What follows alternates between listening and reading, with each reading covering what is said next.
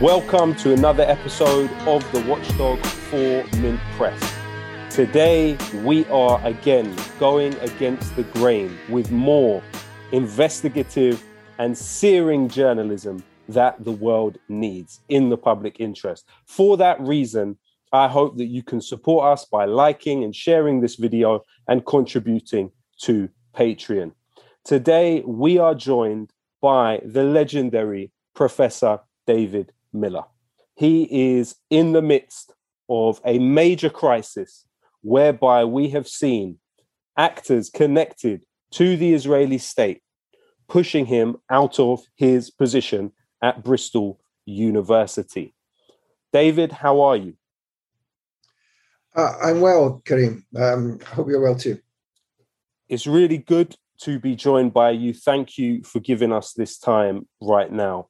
To start with, it would be great if you could give the viewers an idea of who you are and what you do uh, pre all of this. So, uh, my name is David Miller. I'm uh, I call myself an investigative researcher, which means that I um, do research on how the world operates um, from the perspective that things which uh, the processes which run the world are not necessarily easily visible to the naked eye, um, which means that you have to investigate um, how how organizations operate, how they relate to each other, and the forces standing behind organizations. It's not always easy to find those things out. There, there are processes in the world which mitigate against that, such as secrecy and power. Uh, and uh, the, the, the aim of investigative research is to, to get underneath the, the front uh, of which which is much of politics to the uh, the workings underneath of how our society is turned into the kind of thing it is. By which I mean, of course, the kinds of uh, inequalities that we see in contemporary society, and also the relation, the set of relationships there is between states. Um, by which I mean the prosecution of war uh, and human rights abuses uh, and the like. So I, have done that kind of research since um, I started out. Uh, uh, um, when I first um, darkened the door of the Glasgow University Media Group at Glasgow University, uh, just after the end of the miners' strike, I popped my head around the door and said, "Hello, I'm David. Can I help?" And when they uh, had worked out that I wasn't a special branch agent, they said, "Yes, you can." Uh, and they brought me in, and I started to do research uh, on television news and television news bias with the media group. Uh, eventually, got getting a research job there, working on um, the uh, on issues like um, uh, the, the, the attacks that there were on the media group at the time uh, on HIV and AIDS, on health and science, and uh, and their role in the media, and also started to do um, a PhD uh, in the late 80s on the conflict in the north of Ireland, and that's a conflict which is peculiarly relevant to the topics we might go on to talk about later for, for reasons I'll explain. So that's in the work on Northern Ireland uh, and in the work I did on HIV and AIDS and on health and science. I became very, very interested, um, not just in the question of media bias and the way in which mainstream media are consistently biased towards power holders in our society, but I also became interested in how that was accomplished, not just by the, looking at the way in which journalists operated, but looking at the way in which information was supplied to newsrooms every day and the way in which official sources, meaning the government and to some extent corporations, were always able to dominate the news, always able to set the frame of reference, uh, and always able to skew the news towards the interests of the powerful. And that, that's a, a well known and established fact in all media sociology, and there's no point in us even discussing the, the merits of it because it's simply true. Uh, but I became interested in the way in which information uh, control uh, and information supply was able to manipulate and manage the news. And that directed my attention to um, the, the organizations and institutions which were producing information to be supplied to newsrooms, by which, of course, we mean the information and communication apparatus of the state and of corporations, uh, usually referred to as public relations or communications, uh, uh and previously, of course, referred to uh, uh, back in the 1930s, 40s, 50s, and 60s as propaganda. Uh, now, propaganda is a good term for for those kinds of activities because it it says something about the, the concrete effects that propaganda has on the society. It, it, suggests it comes from the word, doesn't it, for to propagate, to, to make new growth in the society. Uh, and that, that's better, I think, than information supply, which sounds much more passive, uh, and better than public relations. The idea that uh, that um, propaganda is only about negotiating between different people's interests. Well, no, no, it's not. Propaganda is always about uh, the pursuit of interest and the imposition of interest, the attempted imposition of interest. So I, I became very interested in propaganda. Uh, in the question of HIV and AIDS, looked at the way in which the, Department of Health and and the moral conservative movement were, were, operating to try and pursue particular policy agendas. And in relation to the conflict in the north of Ireland, uh, I did a lot of work in Belfast and Derry uh, and other parts of the north, and indeed in, in, London, to interviewing people who were involved in this. So from the, the political movements involved in the conflict there, both on the the uh, Republican and uh, the Loyalist or Unionist side, but also, and most importantly, at the official sources of information, uh, by which, of course, we mean the Ministry of Defence, the Foreign Office, the Northern Ireland Office, the Army, and the RUC, the Royal Ulster Constabulary, the overwhelmingly Protestant police force uh, that then existed in the north of Ireland. Now, uh, I, I, don't know if people will have seen, but there's a, a film just out called The Man Who Knew Too Much about Colin Wallace, who was employed, and of course, I interviewed Colin for my research back in the day, uh, who was employed by um, the Ministry of Defence, but was also secretly employed by the intelligence agencies. And he had a covert job description. And his, his role, to, to summarize a, a whole load of information which you get from that film, his role was to plant false information in the press to which would pursue the interests of the intelligence services, not always the same as the interests of the government of the day, but but uh, but certainly the interests of the intelligence services, and and that that meant uh, publishing and planting false information uh, misinformation and disinformation. It was part of what was called then psychological operations, a term which the army now tries to uh, pretend is not part of its raison d'etre, but of course uh, remains part of its its uh, rationale and its, its reasoning and part of its, its operations as, as it indicated in the activities of uh, the 77th Brigade, which we might come back to later on. So Colin was involved in propaganda.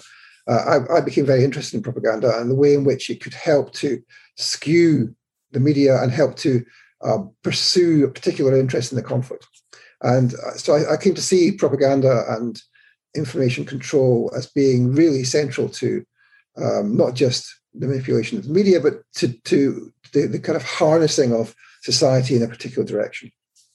And so from then on, I became uh, I, I, became a, a, sort of researcher in propaganda in public relations. I did a large project on uh, corporate public relations, looking at the ways in which corporations used propaganda, the same thing, um, uh, to pursue their interests, which took me into the whole area of corporate spin, of uh, of uh, deception, uh, and the like. But and then also um, one removed from from the question of manipulating the media into the question of corporate influence on government, uh, which takes one, of course, straight to the question of lobbying, corporate lobbying, the question of transparency in lobbying. Uh, the, the extent to which we know which are the corporations which are pulling the strings between behind particular policy initiatives. I mean, and I guess everyone is now familiar with that kind of idea. Back in the day when I started doing this work, what would it be the the early '90s? Uh, it, it, wasn't so clear, but everyone now knows that there are links between corporations, uh, money, lobbying, government ministers and policy outcomes. Uh, and uh, you know, it couldn't be more visible in the, the current uh, conservative government, but this has been the case for, for some considerable period of time now, going back at least to the 1980s when the lobbying industry was unleashed by the Thatcher uh, administrations from 79 to 1990. So I became interested in all of that. The question not just of information control and propaganda, and influence of the media, but the, the, the influence of propaganda and lobbying on um, policy outcomes and then on uh, outcomes in society. So uh, that's that's kind of what got me into this. And I started by saying that I was an investigative researcher. You know, when you start to do work in this area, the, you very clearly, very quickly come across the fact that um, powerful interests do not want you to know what they're doing, and so you can't rock up and say, hello, Mr. Powerful Person, uh, can you tell me all the terrible things that you're doing? You have to go and interview them, certainly. Um, but you have to find other ways of uh, of, un- of, undermining and getting past the secrecy and the, the front that they put up. And of course, there are ways of doing that, and the the internet has made that much more easy, uh, much uh, much um, the, the, way in which you can gather data now uh, with social media and with uh, with uh, with the internet has made it easier to find things out about um, powerful organizations. And of course, the the fact the fact of digital information has made it easier for uh, whistleblowers to get huge tranches of information out uh, into the public domain, as we see with uh, uh WikiLeaks and all the various other uh, uh, known um, um, leaks of, of, digital information. We see it today in the Pandora Papers, for example. So that, that, that's me. I mean, I, I do I investigate stuff. I investigate the powerful, and I, I want to understand how our society is in such a state, why, why it is so divided and so unequal, why our society allows or condones or facilitates the waging of aggressive war on peoples overseas. Uh, and and of course, the point of that is to not just to understand it, but to to change it. And also, I think it would be great if you give us a rundown of what exactly Powerbase is and how you were and are involved in it. It's a great resource for me and many others that I know. So, uh, in, I mean, the, the, a, key moment in this the, the whole trajectory. I mean, I started off doing work on Northern Ireland, but then um, I then did a lot of work on uh, health and science and those kinds of issues. But a key moment which brought me back to the question of conflict was 9 11. Uh, and uh, very shortly after 9 11, I, I did a piece in The Guardian about uh, um, the manipulation of opinion polls on Afghanistan.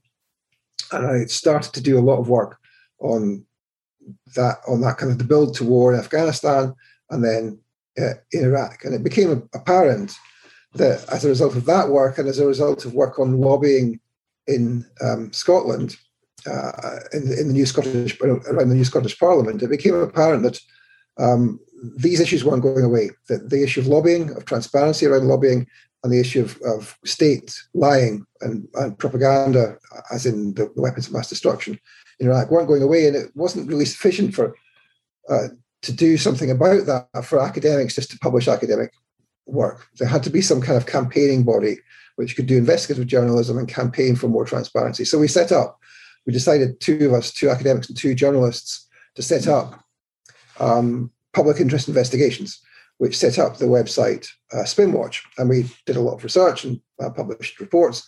Uh, and then we came across the uh, the experience of Wikipedia, and then in the States, um, uh, an organization called um, Disinfopedia, which now is called SourceWatch, run by our colleagues in the Center for Media and Democracy, um, who uh, who did a lot of research on uh, public relations and spin. And so we decided that we we probably should start up a, a wiki-based database on spin, lobbying, propaganda, and the manipulation of public debate. And so we said we set that up. We called it Spin Profiles at the beginning, and then later, later we changed its name to, to Powerbase.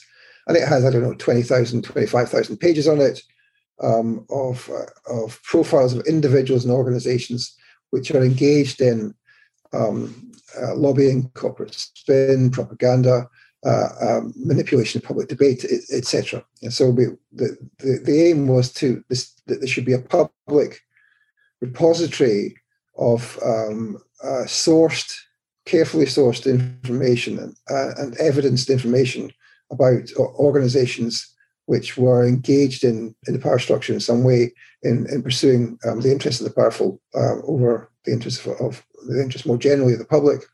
And so that, has been going, uh, Powerbase has been going now for, I don't know, um, 15 years maybe, um, and it, it, continues to monitor um, abuse and uh, lobbying and to try and put that stuff in the public domain. So it's it's intended to be a, a public resource.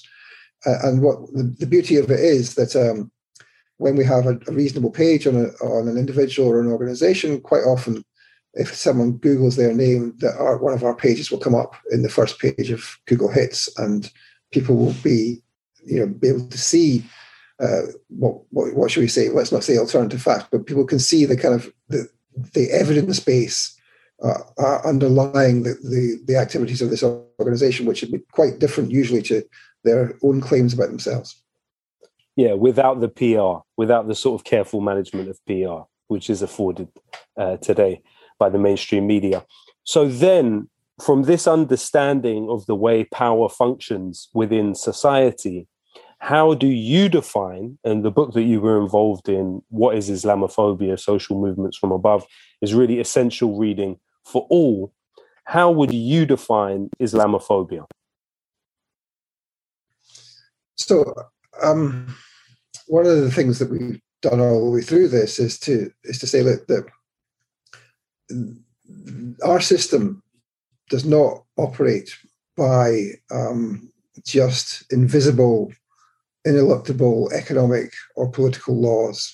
That our system has to be put in place and reproduced every day by the active role of individuals and organizations. Uh, and that, that means, you know, uh, um, corporations, states, uh, uh, and um, communication and media organizations are all day in, day out involved in, in producing and reproducing the uh, inequalities which we see around us uh, every day. So our, our, view has always been that, we, that it's important not to overemphasize agency in the creation of uh, inequality, but that we have to give agency its place uh, as creating structures and recreating structures and changing structures.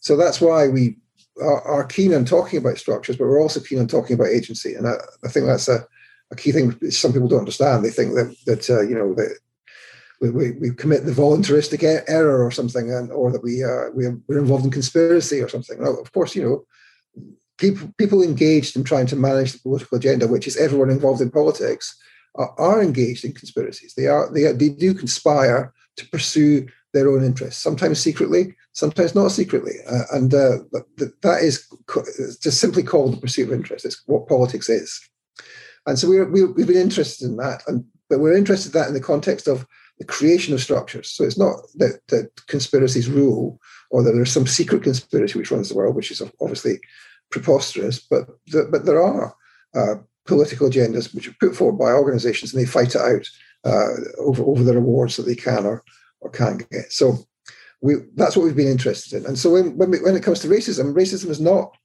so, something in line with that perspective. Racism is not something which is just there in the structure of society, which we can't do anything about and which hasn't been put in place by, by certain organizations. It's something which is actively put in place by institutions and organizations. And, and if that's the case, then we can we can say who they are. We, we should be able to point to them and evidence who, they are. It's, it's put in place in an active process. And, uh, and you know, the, the easy way to, to demonstrate that is to say, well, you know, are all forms of racism always equally present in the society?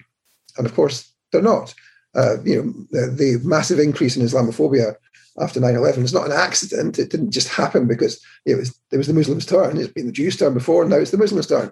It, happened because of the pursuit of interest. Racism is about the pursuit of interest. It's not some kind of expression of a latent hostility between races in the world. It's not some kind of uh, uh, always present uh, function of, of human society. Racism is a, a, a, doctrine which is put in place which dis- concretely disadvantages particular groups who are in the in the lingo racialized, who are determined to be like a race. And of course, the you know the predominant one uh, in the in the contemporary period is Muslims that, that that are racialized in that kind of way. So we don't see racism as being something which is just about uh, hatred or hate crimes or attacks on the street, important though they are. Uh, racism is something which is is a, is structural in the society, but it is it changes in the society. The, the, groups who are the recipients, who are the targets of racism, change in society, and that, that relates not to some generalized hatred of uh, of people of color by white people,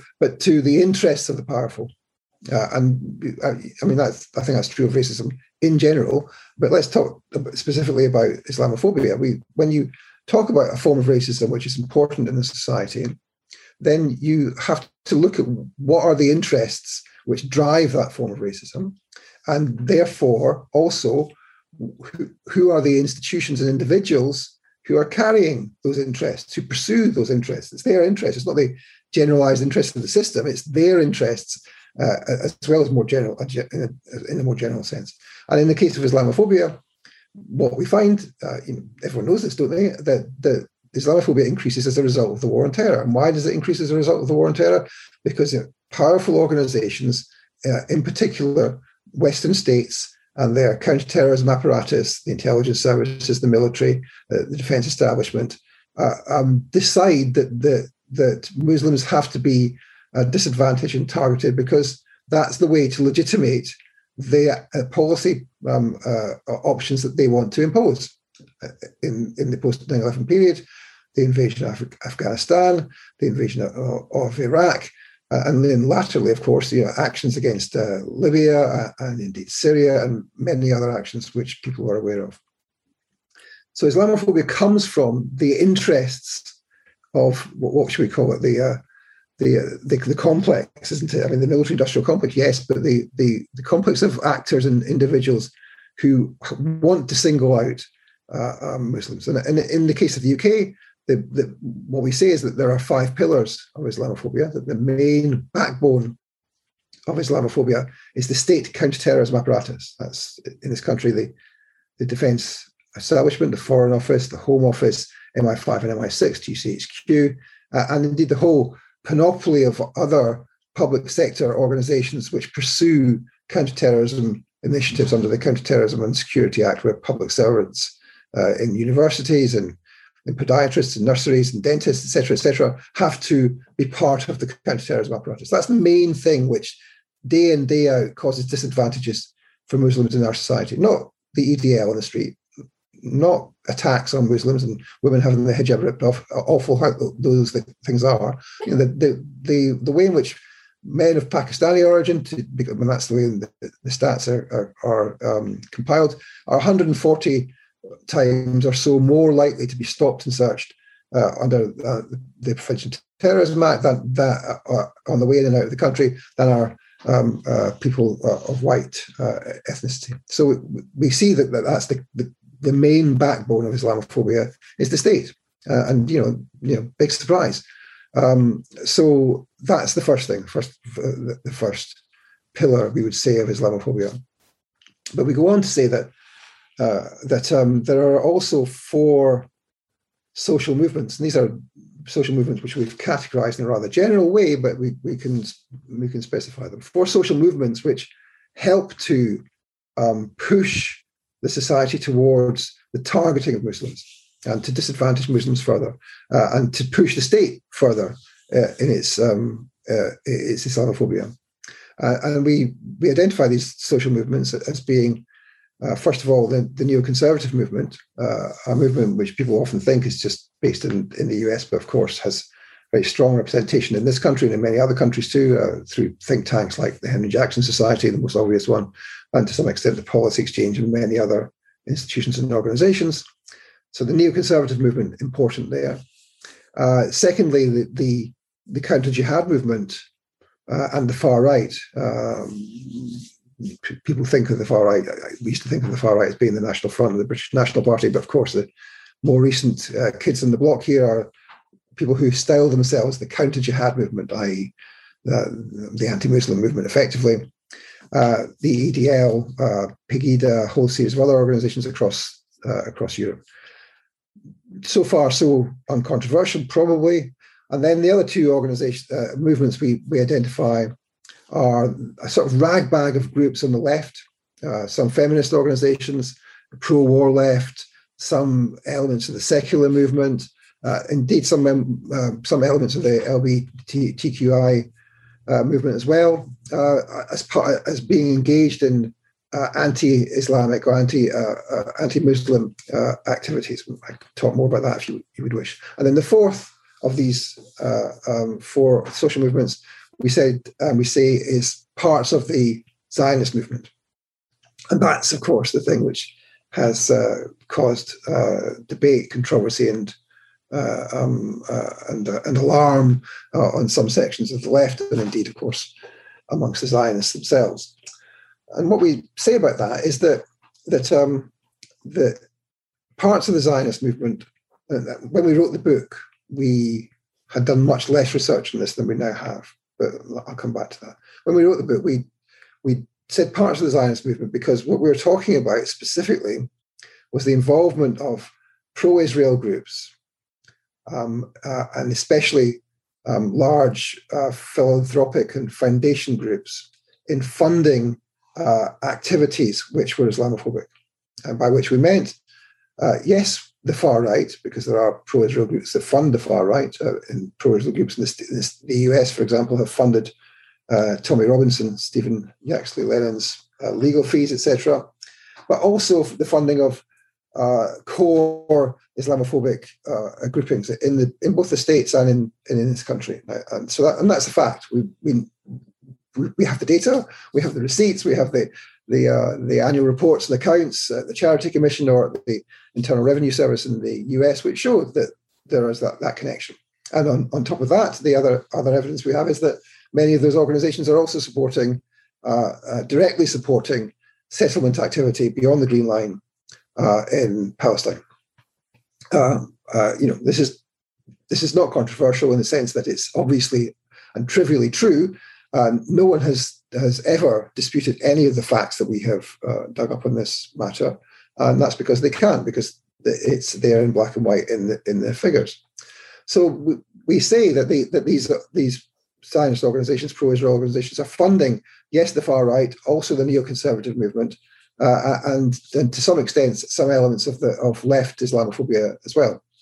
And uh, uh, and that's what that's where we were at the, at the stage of of of, um, of, publishing the book, and then when I subsequently did my lecture on Islamophobia for students in 2019 at the University of Bristol. And it's important to note that the one side of the sort of symbiotic relationship is the a lot of the mainstream media. So, for example, you look at someone like Rupert Murdoch um, he's on the board of Genie Energy, which is an oil and gas company, alongside James Woolsey, who former head of the CIA, who is one of the founding signatories of the Henry Jackson Society, which of course shares funders with the Friends of the IDF and illegal settlements in the West Bank. Uh, that company, Genie Energy, has also got contracts from the Israeli government to develop oil and gas in uh, the Israeli occupied part of Syria, the Golan Heights. We also know that Robert Shillman, who was on the board of directors for the Friends of the IDF, um, I'm going to say that again just uh, without the cough. We also know that Robert Shillman, who was on the board for the Friends of the IDF, um, who also funds the Friends of the IDF, Christians United for Israel, the JNF, which builds illegal settlements, was a direct funder of Tommy Robinson, according to his former employee Lucy Brown, to the tune of £10,000 per month as a Shillman Fellow at the David Horowitz uh, Center.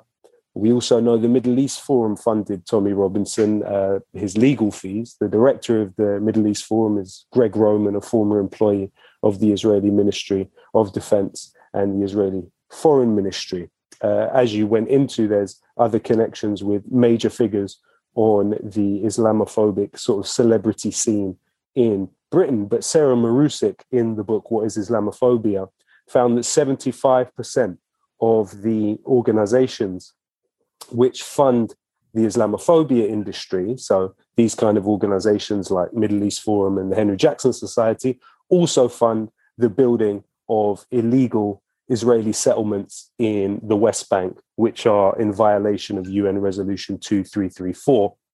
Um, you also see the relationship between organizations that fund ELAD, the uh, settler organization. I mean, it's worth remembering also about Rupert Murdoch that News Corps Foundation um, was one of the funders of the Jerusalem Foundation, which builds settlements in uh, Sheikh Jarrah and Silwan.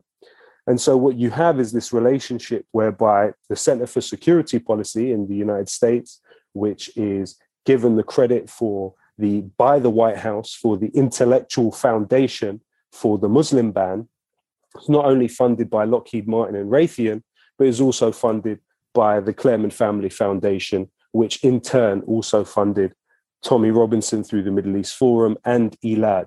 Um, so you have all of these kind of interlocking uh, situations with the Zionist movement, even from Sheldon Adelson, biggest funder of settlements in the West Bank, also funding uh, Islamophobic organizations, uh, the Marcus Foundation, the Paul E. Singer Foundation, again funding the uh, Friends of the IDF and also funding Islamophobic organizations as well. So, as you say, this is something that is clearly documented, which, um, uh, if people look at the brilliant work that you and others have done on this, then it's something that they really can't argue with. These are organizations that define themselves as Zionist organizations that are funding both settlements and funding these organizations, which society clearly understands to be Islamophobic organizations. Where did the first complaint about your work come from? So I, I um, started at the University of Bristol in September 2018. And five months later, I was doing a lecture on Islamophobia, where I was discussing, in part, um, the, uh, the, the parts of the Zionist movement involved in funding uh, Islamophobia, and um, uh, the a month or so later, the Community Security Trust um, complained to the university that uh, my lecture had involved anti-Semitic tropes or potentially involved anti-Semitic tropes, and that uh, it was uh, intimidating for Jewish students. Uh, now, the Community Security Trust and I have a long history going back um, many years before that. Uh, the, the, Community Security Trust is an organization which styles itself as a, the defender of the Jewish people and uh, a campaigner against anti Semitism, uh, as not a pro Israel organization. But in reality, of course, it's unable to or unwilling to distinguish between uh, Jewish people and Zionism and uh, is actually an active defender of the Israeli state.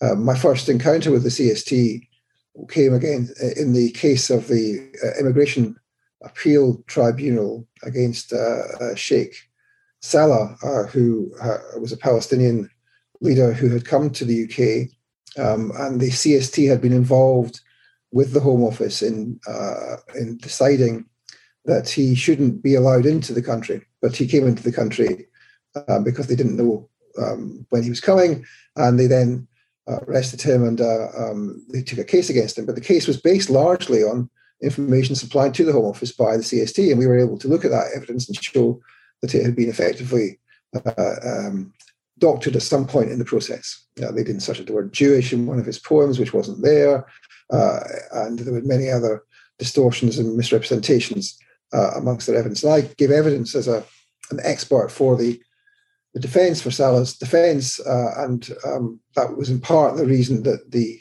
case against him was lost um, by the government. And indeed, uh, the, there were sharp words for the CST's um, uh, activities in, in, the judgment. I mean, so the, the, CST had, and I had previous, and uh, they made, put this complaint in uh, in uh, April 2018. Sorry, in April 2019, and it was then rejected by the university because the CST is not a student and doesn't have a locus in making a complaint according to the university's policies, which uh, is quite the appropriate response. The CST then, of course, uh, approached uh, the Union of Jewish Students uh, in London uh, and um, prevailed upon them to write a letter of complaint. Uh, and the UJS then recruited the president of the Bristol Jewish Society, which is part of the UJS, uh, to sign that complaint. And of course, that complaint was accepted because she was, uh, that is the president of the Bristol JSOC, was a student uh, at the university at the time, although she had never been my student, never attended any of my lectures, etc. And that complaint was put into the university uh, in 2019 and was then uh, rejected by the university. It was rejected uh, on the grounds that it was it, it, did, it didn't make its case, uh, and uh, that uh, the comments that they were complaining about that I had made were um, not anti-Semitic, were in fact just critical of Israel. And I should point out that um, that that complaint um, included uh, five examples of things I was alleged to have said or had written, uh, uh, stretching back to 2013. So they tried to cobble a effectively ridiculous list of uh, things that I had said that they they misquoted me and they they um, misinterpreted what I'd said and pretended that, that that was evidence of anti-Semitism when it you know, patently wasn't. Uh, and so that's when we that's when we got to the end of the first process. Um, but they then appealed, and there was a further process. Uh, and uh, I, I, can't really talk much about that that process, except say that I was entirely exonerated in that process uh, of anything uh, remotely like uh, anti-Semitism. Now, that's something which people I, I don't really know and haven't been told but that that was a process which which ended by the by which was ended by the beginning of of, of this year, and was was entirely separate to the the next um, investigation which I was put uh, made made to put to uh, to um, undergo, which started in in March this year. So there's been two separate investigations, uh, and um, uh, people are I think are unaware of that uh, so far.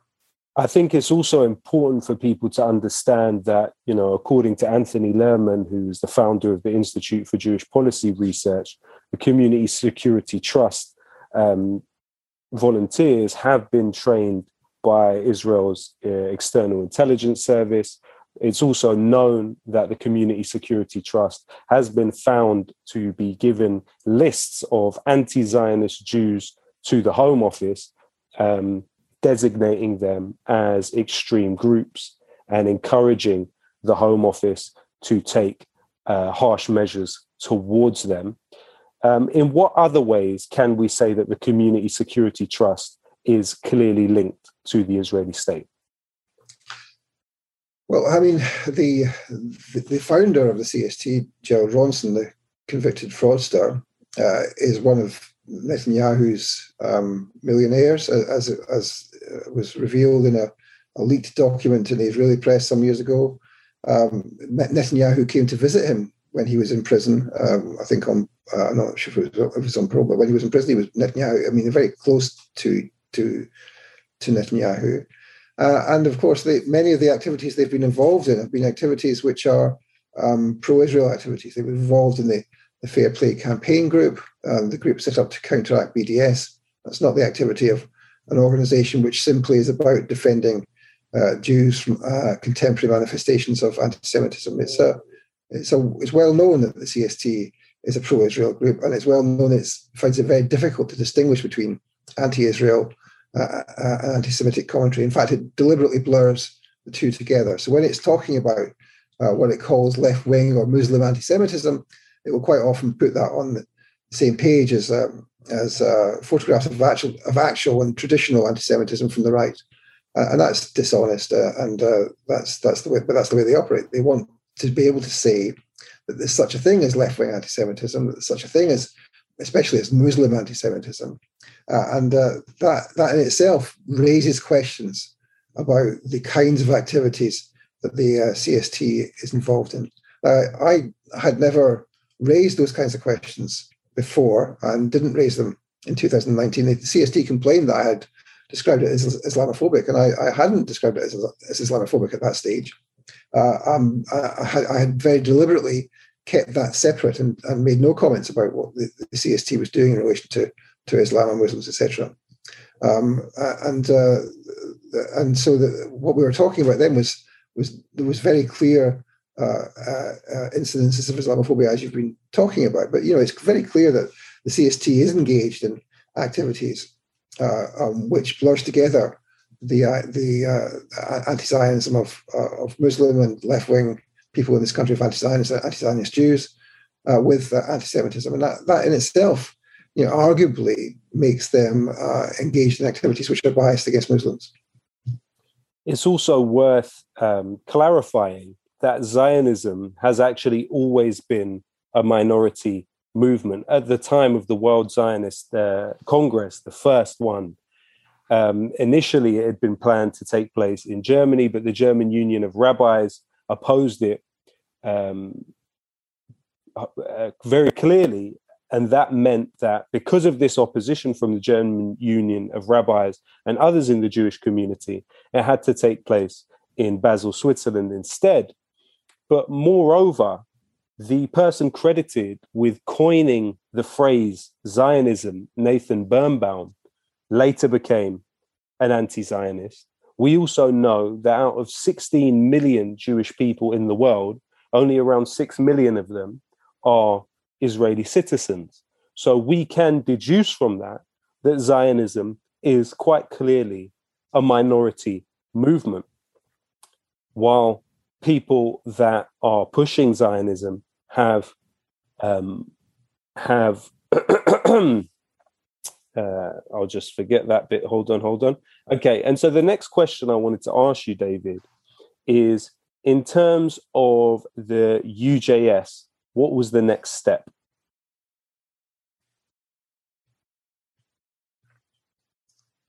Uh, well, I mean, what, what happened was that um, through this period from uh, April 2019 onwards, the the um, the UJS uh, and uh, others associated kept up this uh, drumbeat of uh, of, of def- defamation of me, of, of, descriptions of me as an anti-Semite, false descriptions of me as an anti-Semite. Uh, they they you know they then complained about the University of Bristol not properly engaging with their complaint. The president of the JSOC put into the public domain that she was the author of the complaint against me, as did uh, the president of the UJS at the time. Um, they both made it public that they they'd complained about me, uh, and um, and so there was an ongoing uh, campaign against me in the press. I remember there was a piece in the Telegraph at the time, uh, and then the CST made public comments uh, which were defamatory of me, and and and I, I, wrote long Twitter threads in, in response to that, as, as people can see online if they go and look it up. And then the the next part of the process was that uh, that uh, I um, made some public comments uh, in February um, this year, where I said uh, I, that the head of the JSOC at Bristol and the head of the UJS, um, the president of the UJS, had attacked and complained about me, um, which they had. Uh, I didn't say that their complaints were ridiculous or preposterous or uh, effectively fake complaints, which they were. Um, I just said that they had attacked and complained about me, and this was this apparently was something which I shouldn't have done. Uh, um, that I I had somehow breached my duty of care to students, or I had offended people, or something by simply reporting something which was factual, which was in the public domain, and which would be put into the public domain by the people I was actually talking about. So that, that led led to a kind of open season where uh, um, all sorts of Zionist organizations, you know, uh, including five you've never heard of, complained to the university about me. Um, there was no formal complaint against me uh, at all, uh, in accordance with the university's um, own um, procedures. But nevertheless, the university announced an investigation of me in March, and that investigation has just concluded with me uh, being sacked. Um, uh, I can't really talk too much about that investigation. Suffice to say that uh, it's a travesty. Um, uh, and um, I wanted to make a, a, special point of saying that the university statement uh, given um, last the end of last week says that they had commissioned a QC who had concluded that none of my comments w- um, broke the law, that my comments were lawful. And, and that's true. The, the report did say that. But the report also said, and this is important, and I, I, I wanted the university to, to make this plain, and they haven't. Uh, they also, the report also said explicitly that my comments were not anti-Semitic. They did not engage or exceed uh, the uh, Equality Act of 2010. Uh, and uh, that's been missing in much of the commentary that there's been. Some of the I have seen some headlines which said that I have been sacked for anti-Semitism, which is untrue, which is defamatory, and we've had some some of those headlines changed already. Hopefully, if there's more, we'll have them changed too. Uh, but also, it's been said that I've been that I've been sacked after being after complaints about anti-Semitism had been, had been made. Well, that in itself is misleading because I was found not guilty of those complaints. And uh, um, of course, that's something which the people who've been campaigning against me are uh, unsurprisingly reluctant to admit. Uh, so that that's been a, really very serious uh, assault to my reputation. I, you know, as many people will know, I'm a lifelong anti-racist.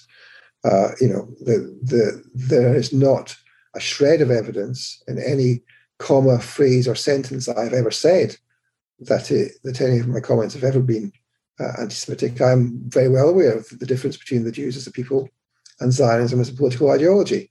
These things are different. Many Jews are not Zionists, as you say, and indeed, many Zionists are not Jews, uh, as everyone points out with the, the Christian Zionists, etc., etc. So the, the, the idea that to criticize Zionism as a political ideology or to criticize the actions or indeed the foundation of the state of Israel is political commentary. It's not to do with hating Jews. It, has got nothing at all to do with hating Jews, and uh, that's something which people need to to recognise. But which, of course, uh, those who are pro-Israel uh, in the Zionist movement don't want to recognise that because they want to blur together Zionism and the Jews, and in fact say that Zionism is something fundamental to the Jews, and that, that's you know that's a political strategy, and we should recognise it as that.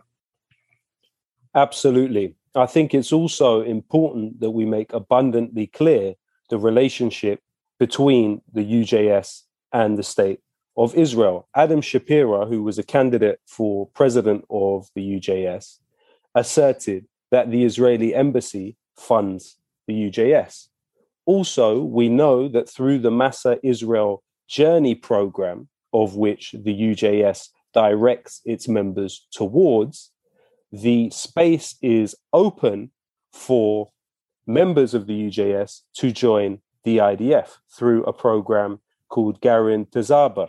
Now, this program is a kind of holistic, all encompassing approach to enlisting foreign nationals into the IDF. It involves five seminars before being moved to a kibbutz where they develop a network with those around them.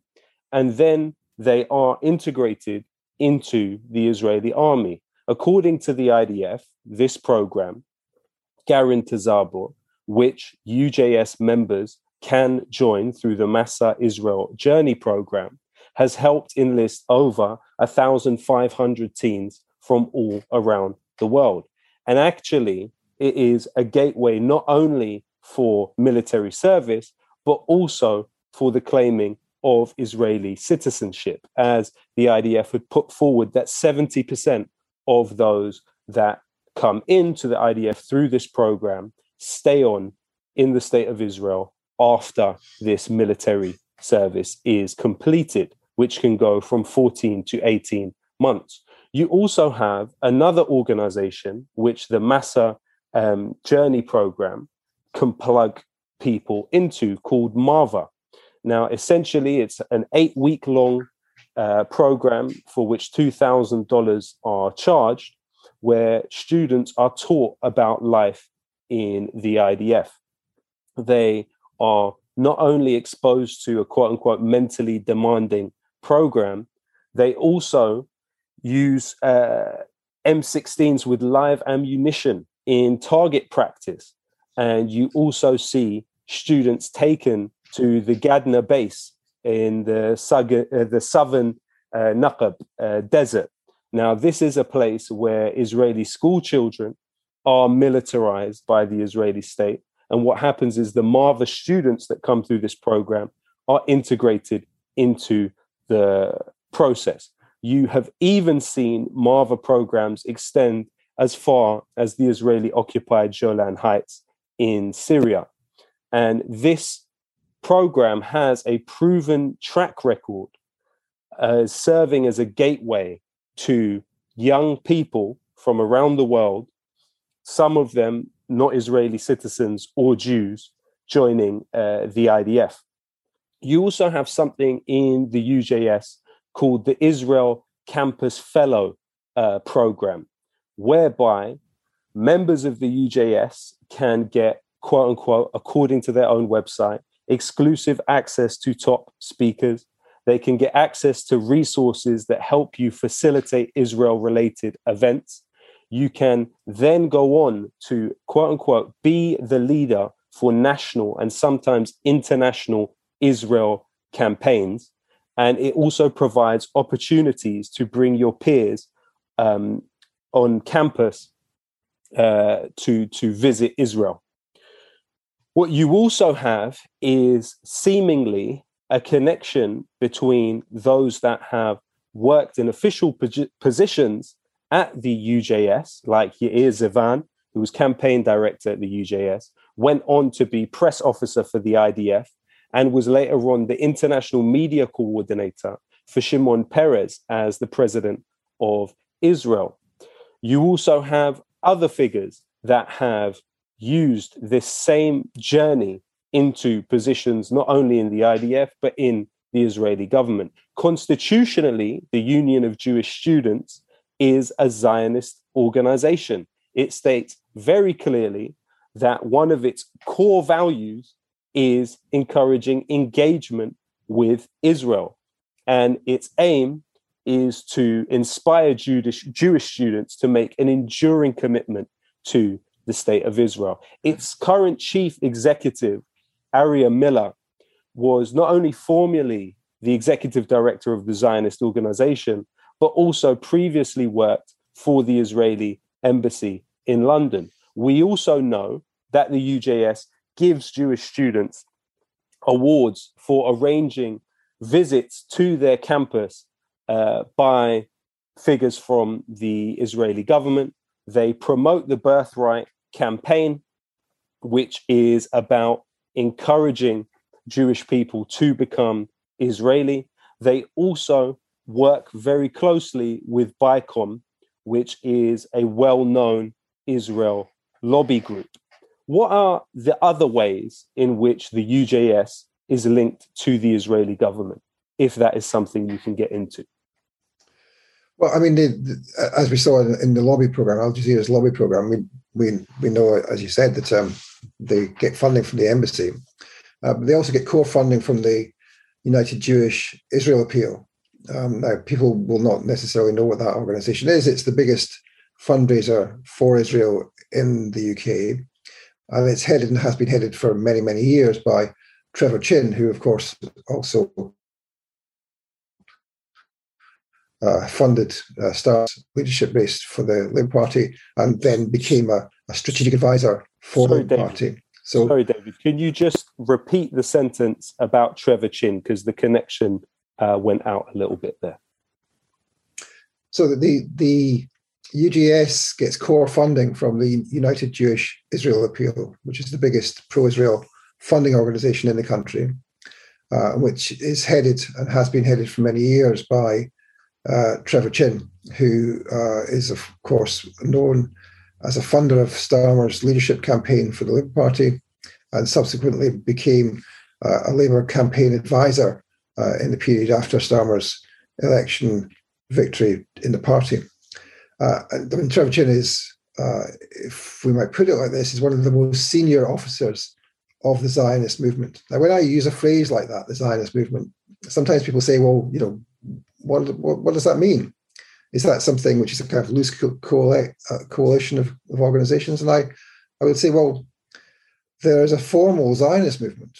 Uh, and again, people when I say formal, they say, well, you know, are the card carrying members?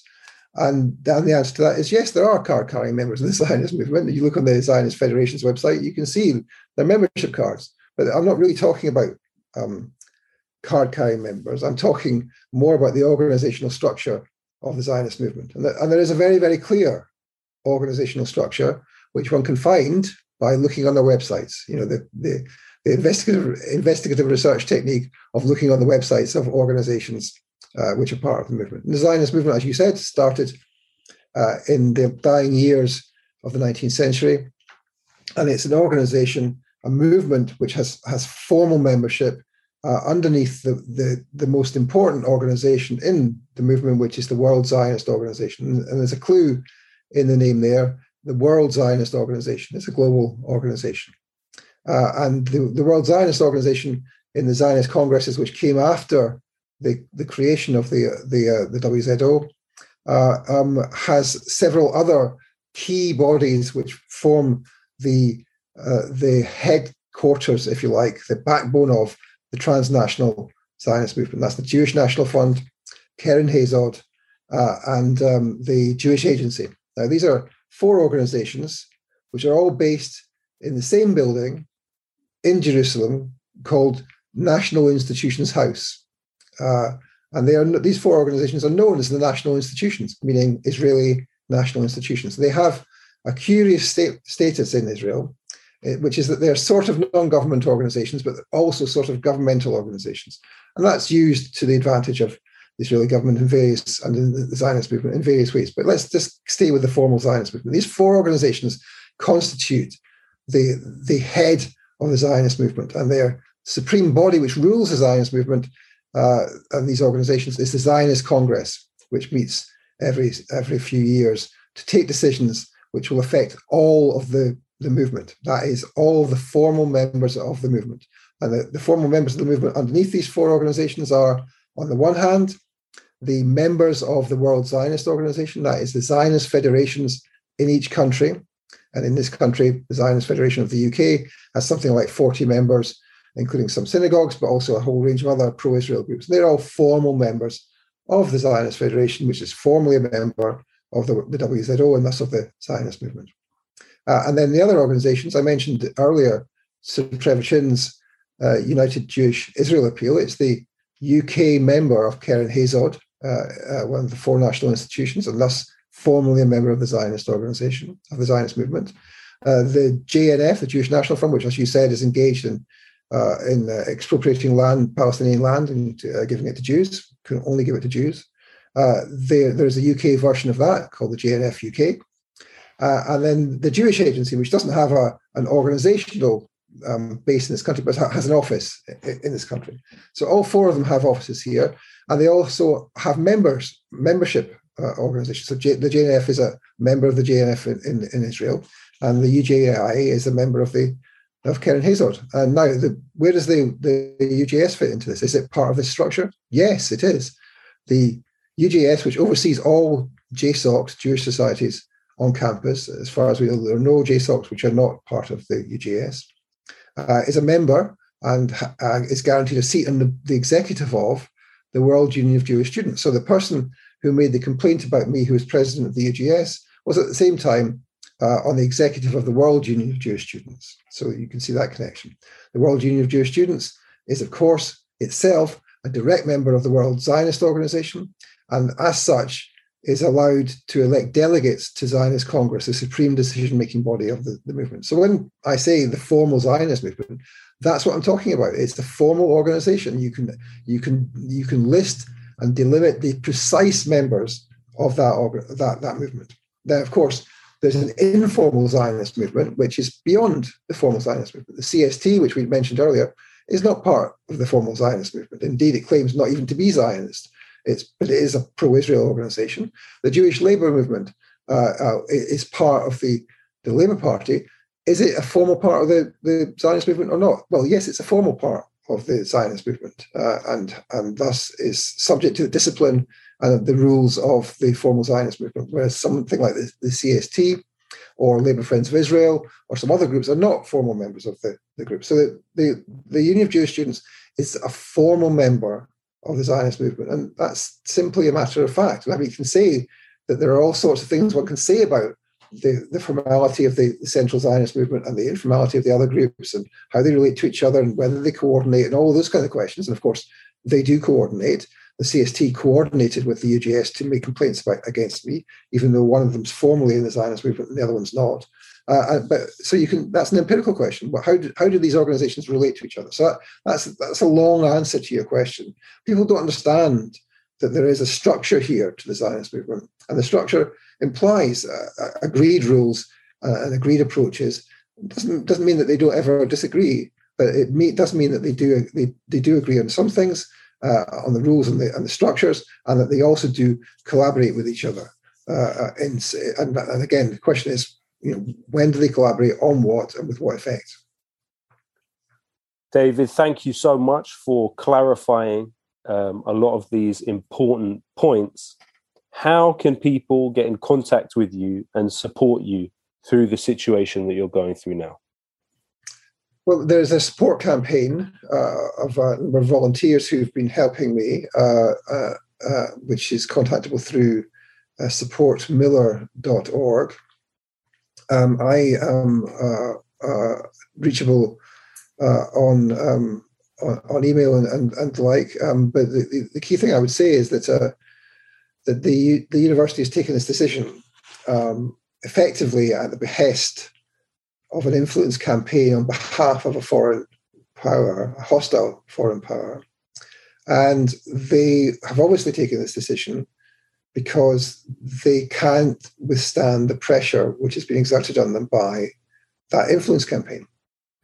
And so, you know, the, the only real way of dealing with this is to show that people will not tolerate that kind of uh, activities, to show that that, um, that it, it's possible and continues to be possible for people to talk and discuss and research and lecture about Islamophobia. Uh, it, I mean, the, the, fact that I've been sacked for effectively for for raising the issue of, Islamophobia in general and on campus uh, is an extraordinary indictment of the uh, level of debate about Islamophobia in this country and indeed uh, at the University of Bristol.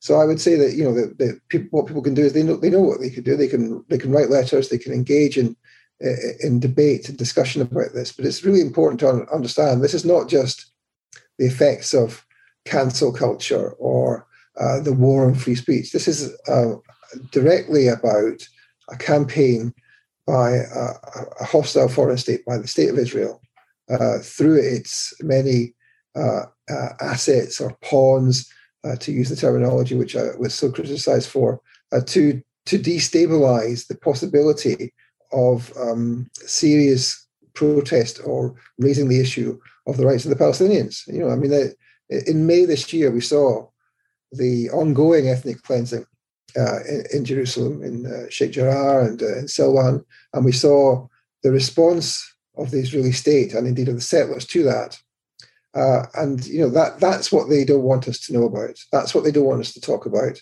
And the more that they can they continue to campaign against people like me, the more that they will have to face uh, resistance from from the those who believe in Palestinian liberation.